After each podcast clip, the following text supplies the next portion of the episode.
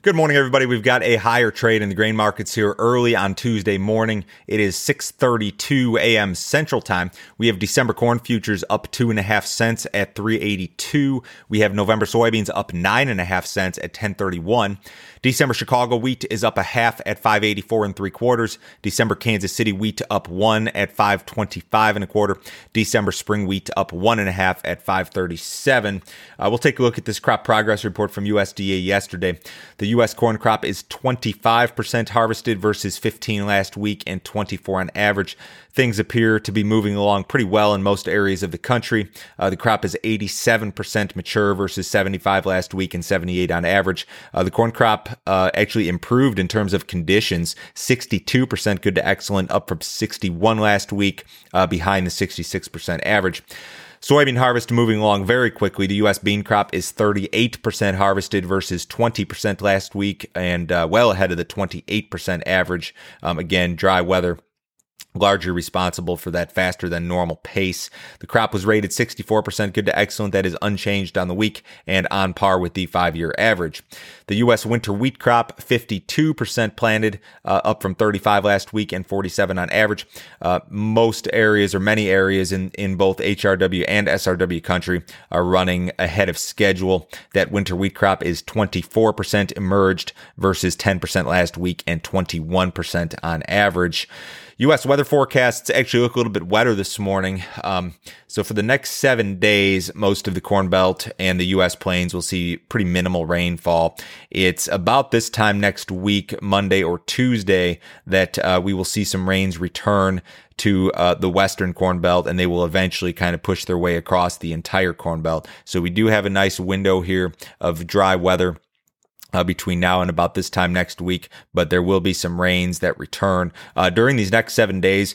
Uh, some of these rains associated with tropical storms and hurricanes, they're going to move a little bit further north than maybe some people had expected. Maybe as far north as Kentucky or even southern Illinois and Indiana could see some of these uh, hurricane or tropical storm related rains this week. A lack of rainfall likely to delay soybean planting in some areas of Brazil. Analysts at private group Ag Rural said this week that early Brazilian beans are likely to be scarce during that first part, part of harvest that typically occurs in January. They said it's hard to imagine that even one third of, of that uh, crop will be harvested in January given the current scenario. Um, and that a lot of the, the harvest action, the early stuff will take place in February. So I suppose that you could read that as maybe a positive for the U.S. soybean export program, given that we're going to have another uh, few weeks of, of, of a window here. Now, there is some rain slated to hit some of these drier areas in Brazil early next week. Um, in the time frame beginning, say Monday or Tuesday next week through the 19th or 20th, uh, some of these drier areas of Brazil are slated to see some decent accumulation. Um, these longer term forecasts, of course, can be flawed, and uh, we'd like to see this this forecast verified here over the course of the next several days. Traders expect U.S. corn and soybean yields to drop again in Friday's USDA report. Uh, Reuters did their poll of analysts. The average guess for the U.S. corn yield came in at 177.7. Uh, that would be down from 178.5 last month. The same poll called for a bean yield of 51.6. That would be down from 51.9 last month. So uh, the trade in general, and this is not everybody, of course, expecting uh, lower corn and soybean yields in Friday's report. And of course, there's a lot of other things that will be features in, featured in Friday's report as well. Um, you know, the, the government's going to have to account for the lighter September 1st stocks. Um, there could be some demand adjustments made. There, there are a number of things that could change in that report. Uh, December corn futures are only a few cents away from the multi-month highs that were posted last week. I believe you'll see some re- some volatility around that report on Friday um, in either direction or both directions, perhaps. Um, there are a lot of things that could change on Friday. Um, carry in the corn market is not quite as good as, as what some people would like to see given this scenario that carry from December 20 out to July 2021 is 18 and a half cents this morning.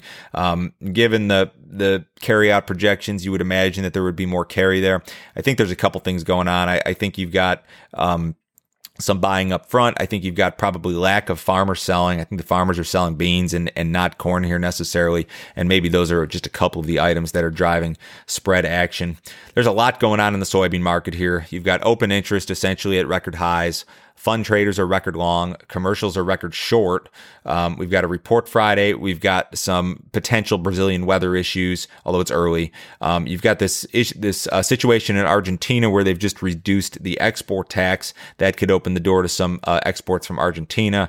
Uh, Chinese demand continues to be a, a, factor here. How long do Chinese purchases continue? We haven't seen anything recently because they've been on holiday, but um, a lot of moving pieces in this bean market here. Certainly, uh, prices acting well here this morning. We're still what 16 cents removed from those highs uh, from mid September in the September or in the uh, nearby November soybean contract rather. Wheat market has acted very well. The HRW market posted its best trade since April yesterday.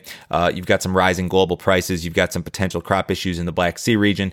Um, you've got a generally weaker U.S. dollar. You've got some dry weather in the U.S. plains uh, that could be a supportive factor. So the uh, wheat market market is acting well.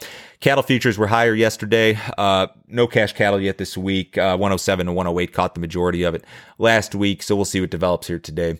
Uh, the stock market acted really well yesterday. Um, President Trump back at the White House. I, I, some people were saying that that was was a positive factor, and and, and maybe it is. The Dow's up 100 points ahead of the cash open. The uh, S and P is up just a couple of points. Bonds down a little bit. U.S. dollar is about flat. Uh, crude oil's up 67 cents 39.89 in the November WTI contract. If you'd like some more information, visit my website www.standardgrain.com. Uh, go to that website, click on grain marketing plan. If you are interested in uh, uh, learning or being alerted of when, how, and specifically I'm pricing corn, soybeans, and wheat throughout the year, uh, check that out. It's 49 bucks a month. You can cancel it at any time. I've got the uh, link in the uh, YouTube description here. Everyone have a wonderful day today. I will talk to you same time tomorrow.